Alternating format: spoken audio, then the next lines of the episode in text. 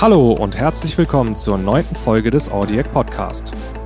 Diesmal spreche ich mit Mike Prudnitzky über sein Setup und sein Equipment, welches er als Blinder für die Musik- und Audioproduktion nutzt.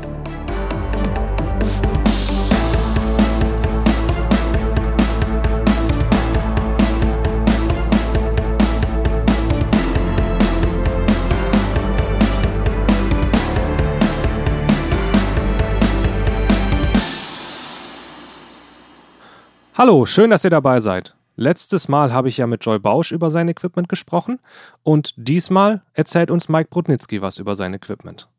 Und damit herzlich willkommen, Mike. Jo, moin erstmal. Ja, was nutze ich alles so an meinem Equipment in meinem Studio?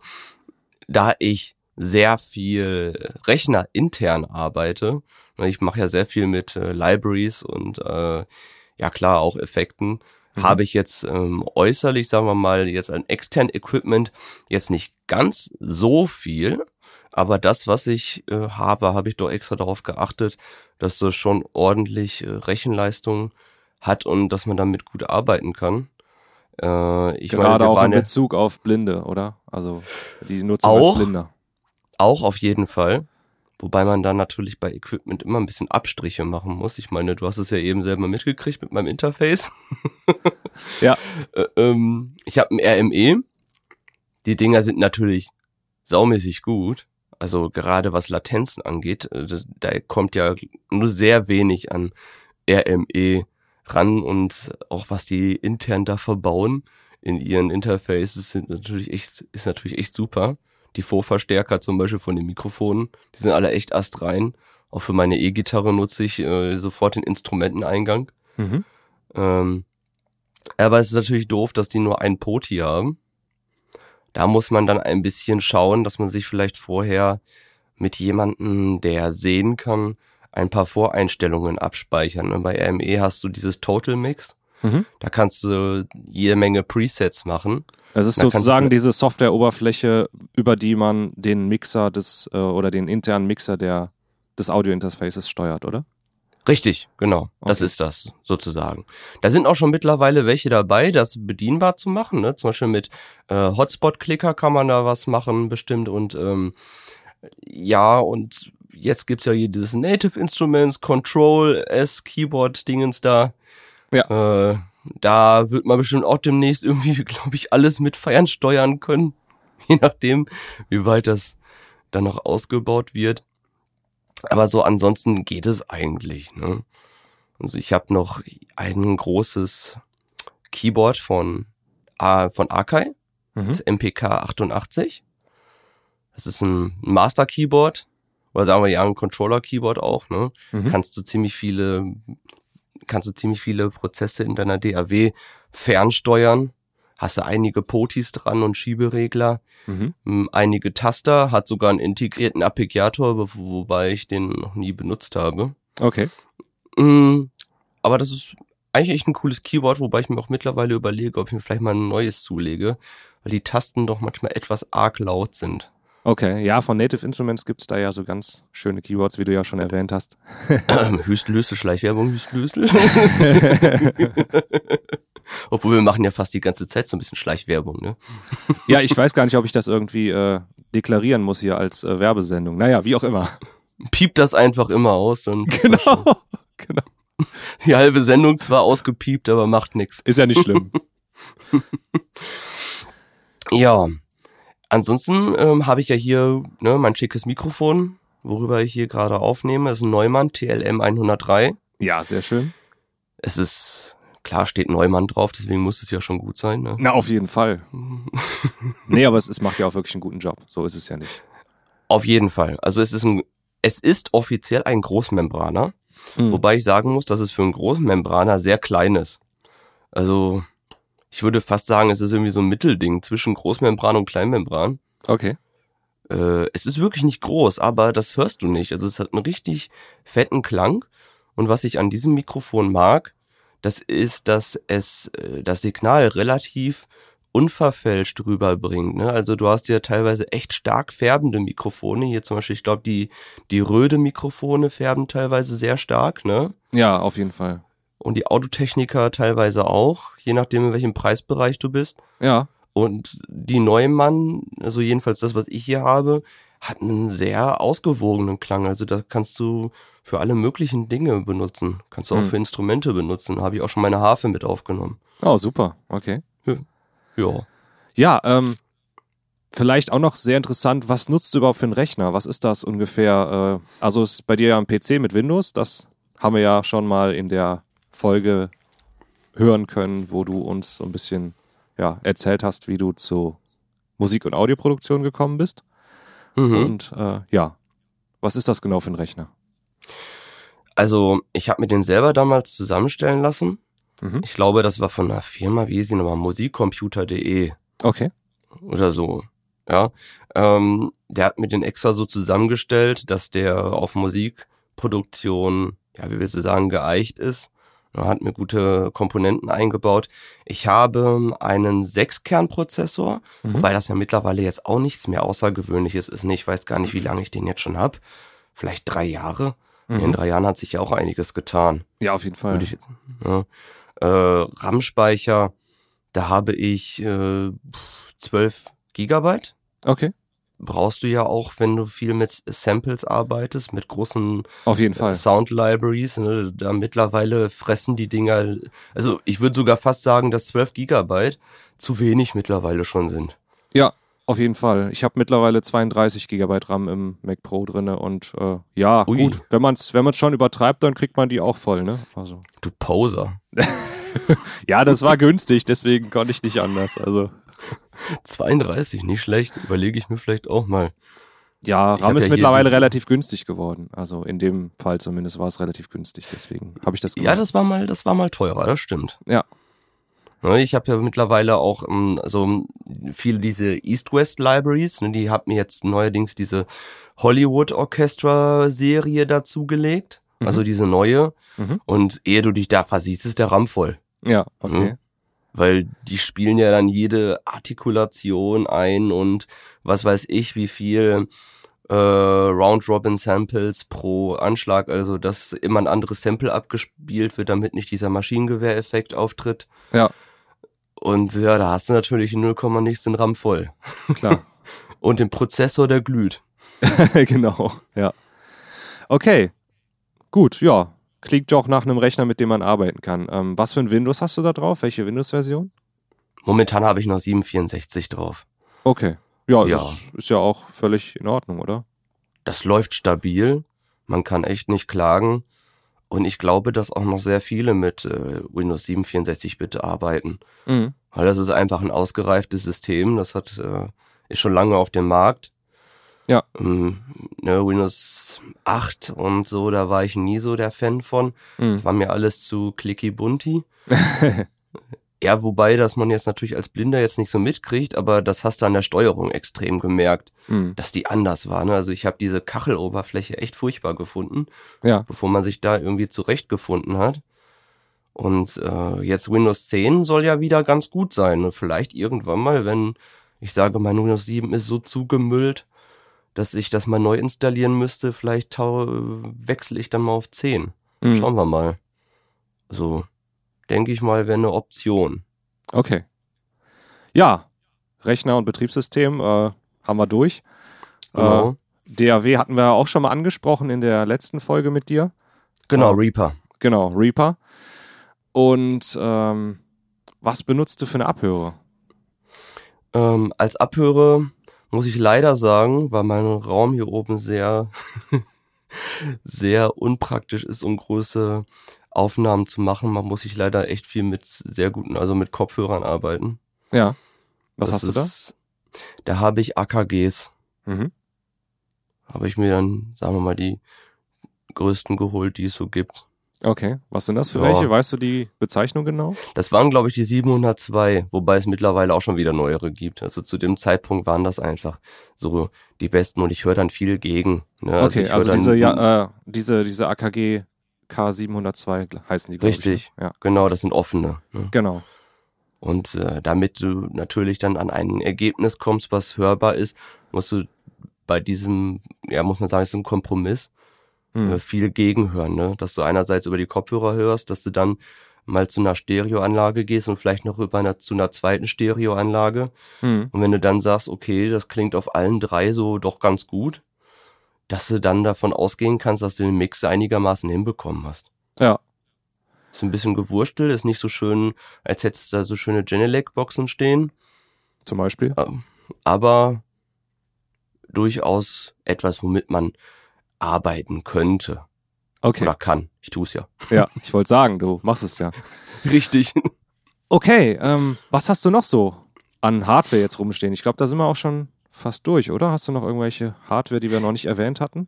Oh ja, meinen größten Schatz, mein Lexikon-Hallgerät. Ah, okay. Ja, du weißt ja, ne? Hall, das Beste, was gibt. Mehr Bass, mehr Hall, ne? Richtig, mehr Bass, mehr Hall, schön fett und mit viel Druck und warm, nicht vergessen. Ja, dafür Äh, hast du ja auch eine gute Heizung, ne? Richtig. Ja. Und Kabelwärmer, damit das auch schön warm am Schluss klingt. Sehr gut, sehr gut. Also ich merke, du bist optimal ausgestattet. Auf jeden Fall. Ich habe mir vor, das ist schon jetzt einige Jahre her, ein Lexikon PCM 80 geholt. Mhm. Ich habe irgendwann mal eine Band gehört, die Musik gemacht hat und äh, an deren Musik hat mich dieser Hall so geflasht, dass ich dieses Ding unbedingt haben musste, weil irgendwie klingt das nicht einfach nur nach einem Raum. Ich meine, du kannst ja mit Hall ziemlich viel machen. Du kannst sowohl einfach nüchtern einen Raum simulieren, aber du kannst auch sehr viel ähm, Emotion und Atmosphäre mit einem Hall reinbringen. Da nutzt du den dann eher als Stilelement, ne? Mhm. Und da nutzen dafür eignen sich die Lexikon-Hallgeräte einfach super, weil ich finde, die klingen nicht wirklich nach einem echten Raum, sondern die haben so einen leicht übernatürlichen Charakter, wie ein Raum ohne Wände und ohne Decke. So ein bisschen, finde ich, klingt das. Ja, das stimmt. Also- so, so unendlich irgendwie auch, ne? Ja, übergroß, ne? Ja, ja. Übergroß, fantastisch, so was in der Realität eigentlich gar nicht möglich wäre. Kommt wahrscheinlich auch durch den Chorus, der auf jedem Hallprogramm so ziemlich mit drauf ist. Der macht das dann nochmal richtig schön breit. Und das ist ja gerade für elektronische Sachen sehr cool, ne? Oder für einfach für so mega große Räume. Richtig, für elektronische Sachen, ne, wenn du jetzt so Trance machst oder sowas. Ja, Oder auch Ambient, da kommt Ja. das natürlich Ja, auch klar. sehr, sehr gut. Ja. Da lebt das ja fast davon. ja, auf jeden Fall. Mm. Und das, ich habe damals den einfach frech angeschrieben und habe ihn gefragt, sag mal, was für ein Hallgerät nutzt du eigentlich? Und hat er mir das geschrieben, das PCM 80. Und dann habe ich mir das gebraucht gekauft. Ist natürlich schon echt ein Schätzchen. Mhm. Kam 1992 auf den Markt, Ja, funktioniert aber tadellos. okay. Ja, Das einzige Top. Problem ist, dass es natürlich nicht sehr barrierefrei ist, weil du weißt, diese 19 Zoll Rack-Geräte, ja gerade aus den Ende der 80er, Anfang der 90er sind äh, sehr äh, tiefenlastig, was äh, Menüs angeht und so, ne? furchtbar. Furchtbar. Vor allen Dingen, es gibt ja Geräte, wenn du das neu startest, bist du wieder am Anfang des Menüs. Mhm. Nur bei diesem Gerät ist es tatsächlich so, dass du dir merken musst, wo hast du denn das letzte Mal aufgehört? Oh, okay. Ja, weil wenn du das Ding wieder startest, bist du haargenau auf demselben Punkt, wo du letztens das Gerät ausgeschaltet hast. Was natürlich auch ein Vorteil sein kann, ne? Ich find's eher als Nachteil, weil du Okay. kannst dich nicht anhand der Menüs orientieren, sondern wenn du mal einen Tag vergessen hast, okay, gestern war ich auf der Chorusmodulation, dann weißt du am nächsten Tag nicht, wo bin ich jetzt eigentlich gerade drauf. Okay, dann muss man sich das irgendwie immer notieren oder so. Am besten holst du dir irgendwie so einen kleinen Controller mit Motorfadern, die sich automatisch einstellen, genau. weil das Ding hat noch MIDI. Ah, okay. Von daher, ja. Ach, cool. Ja. Super. Ja, was hast du noch? Der Rest ist eigentlich alles rechnerintern. Da habe ich einige Effekt-Plugins. Mhm. Natürlich auch wieder von Lexikon habe ich eins. Dann habe ich von, von hier Valhalla DSP noch Mhm. ein bisschen was. Da hast du ja, glaube ich, auch was von. Ähm, ich habe es mal getestet, ja, aber das ist äh, damals, als ich was getestet habe, nicht so hervorragend bedienbar gewesen mit VoiceOver unter Pro Tools. Da ließen sich die Parameter nicht verändern. Oh, Äh, habe ich, glaube ich, auch mal einen, einen Artikel vor vielen Jahren drüber geschrieben. Äh, ja, und deswegen habe ich da von Abstand genommen, leider. Also ich habe dem Entwickler auch mal geschrieben, aber der hat mir auch nicht geantwortet und äh, ja, da hat sich auch Okay. leider nichts verändert irgendwie zum Positiven. Deswegen ähm, ja, müsste man vielleicht nochmal testen, aber vor einigen Jahren ging es leider nicht. Deswegen. Ja, das ist doof. Das ist natürlich doof. Unter Windows kannst du da so ein bisschen mit ein paar Workarounds was machen. Ja. Das, das Blöde ist natürlich auch, dass du, wenn du über die Parameterautomation da was veränderst, bekommst du nicht die tatsächlichen Werte angezeigt, sondern nur solche 0,015 Dinger. Ah, Ja. okay, okay. Na, das ist natürlich sehr ungünstig, okay. Es ist nicht ganz so schön. Also manchmal hätte ich schon gern die Halbzeit in Sekunden angesagt bekommen, anstatt irgendwie 0,015556789 oder so. Ja, okay, das ist natürlich nicht so intuitiv dann, das stimmt.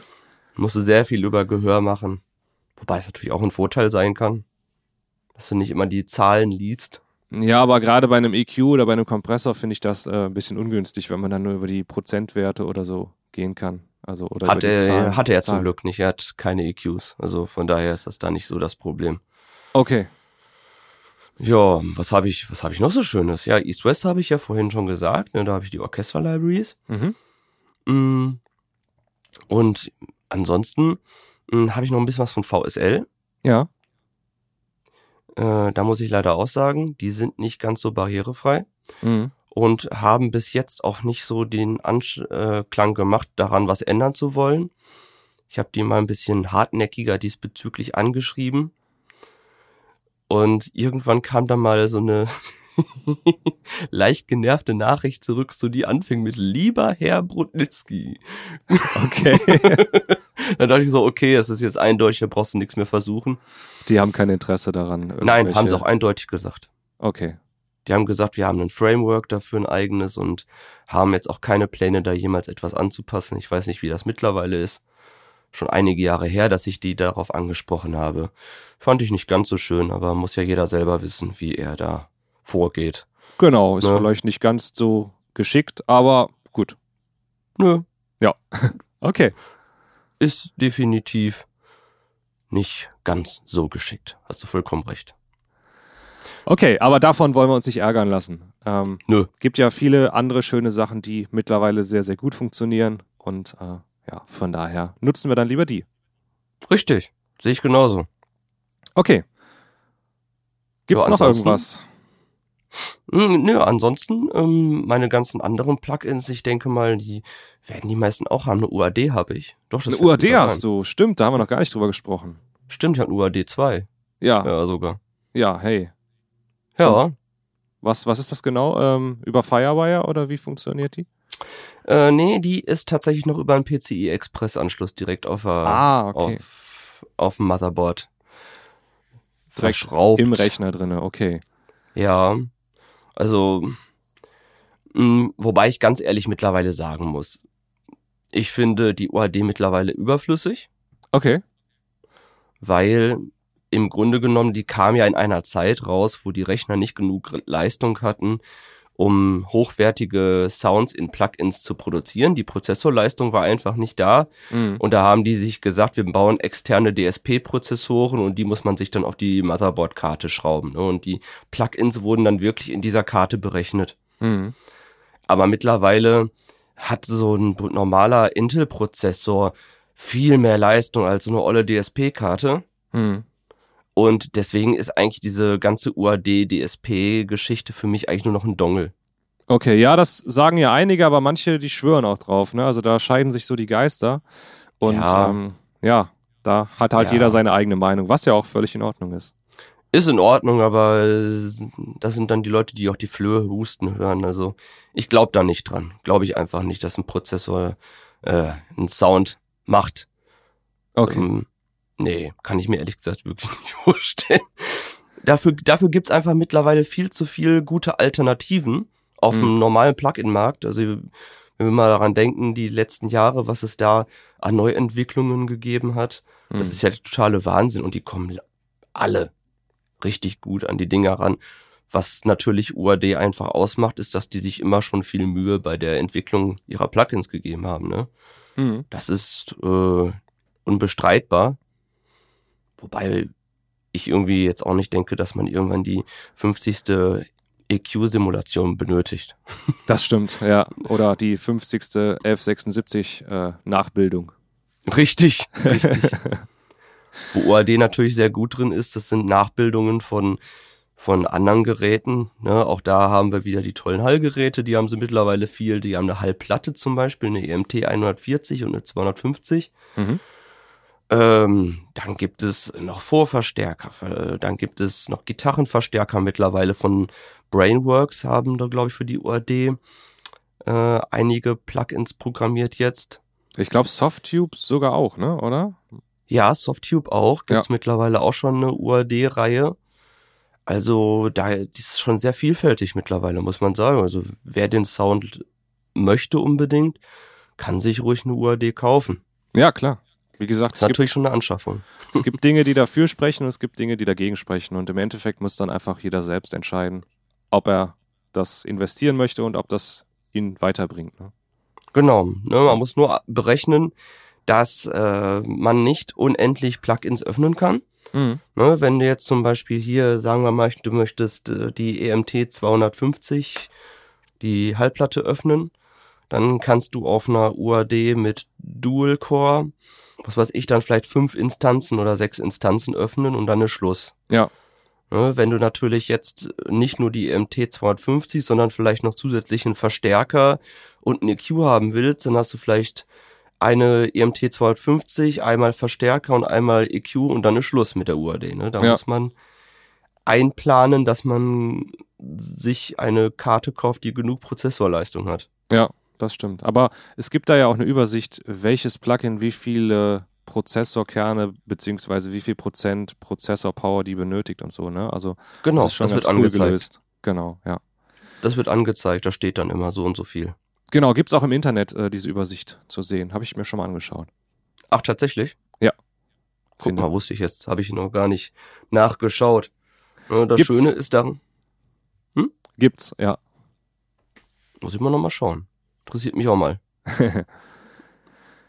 ja, super.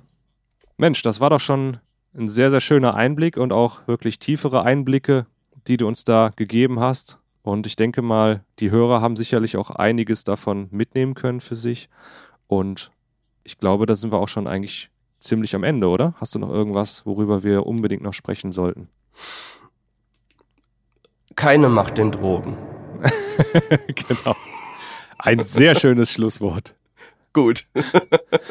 Mike, vielen, vielen Dank, dass du dabei warst und uns erzählt hast, was du so nutzt. Und ja, ich danke dir jo, und gerne. sage bis zum nächsten Mal.